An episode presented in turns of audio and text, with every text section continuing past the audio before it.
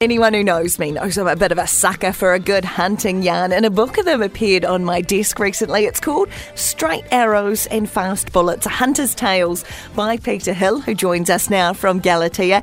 And Peter, you said that you're a bit of a fan of Barry Crump. You've tried to make your book along his style of something really easy to read, and I've got to tell you, you've absolutely nailed it. Good afternoon.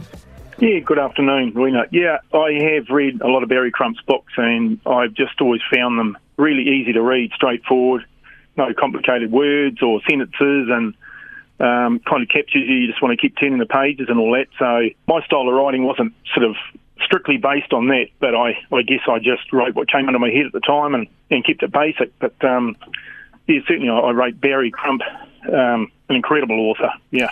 And you've got a really interesting backstory. Tell me, how does one go from being a professional hunter for the New Zealand Forest Service, a commercial fisherman, a fencing contractor, and a possum trapper to an author? Yeah, well, kind of happened a little bit accidentally, I suppose. I had sort of no intentions of writing a book at the time, but it was just a wet day here in Galatea, and I got a bit bored, and I thought I thought about some of those old memories, and so I grabbed a bit of paper and um, jotted down a few stories, whether it was for my kids when I passed away or whatever. Um, and once I started writing, the memories just kept flowing.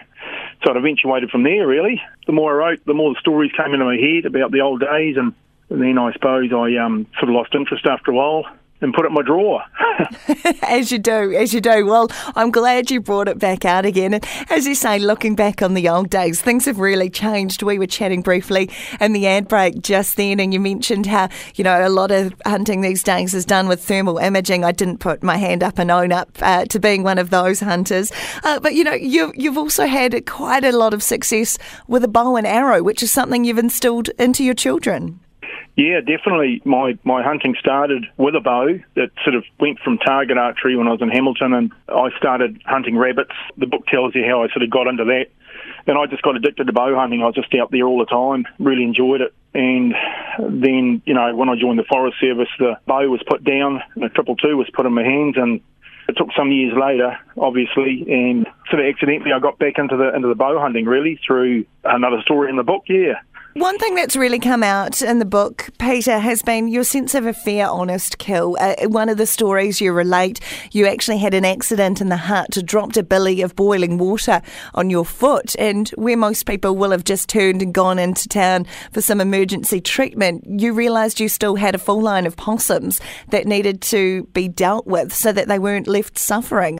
Yep, so you've got a moral responsibility as a trapper to, to go around your line every day. I mean, those possums have got their leg in a trap and they're up on those high cold ridges, and to leave them for more than a night, um, it's sort of inexcusable to me anyway. So, personally, on that one particular accident I had, I just couldn't stand the thought of driving all that way back home, knowing those animals are going to die alone, you know, a painful death, slow death. So, uh, I just thought I've just got to I've just got to clear that line before I um go home to get some medical help. And I just don't like really any, any animal sort of suffering for no reason. Just on that note, uh, you do touch on 1080 in your book. Now, this has been a controversial topic for pretty much decades here in New Zealand.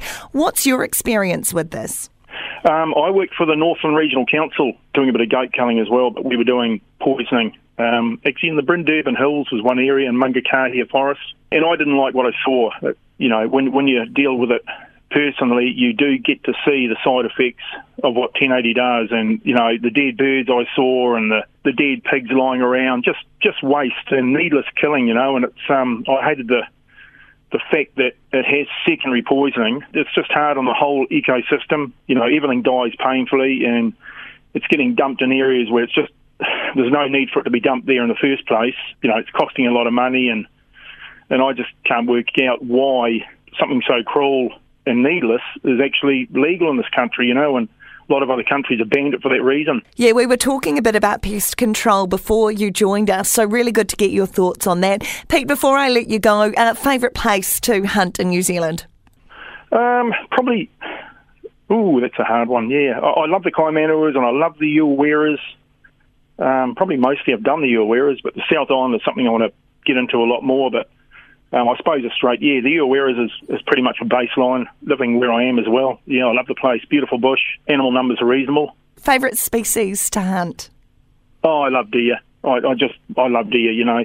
Got a lot of respect for them, whether it be red, sika, or, you know, we've got rusa on the doorstep here. I mean, I, I love the tahr as well and the chamois, but deer are the number one in my book. And finally, favourite people to go hunting with? Oh, family, good friends, anyone I can sit around the campfire and have a yarn to at night. You know, it's yeah, the old genuine school of people. You know, I like it's just the old hunting ways. You know.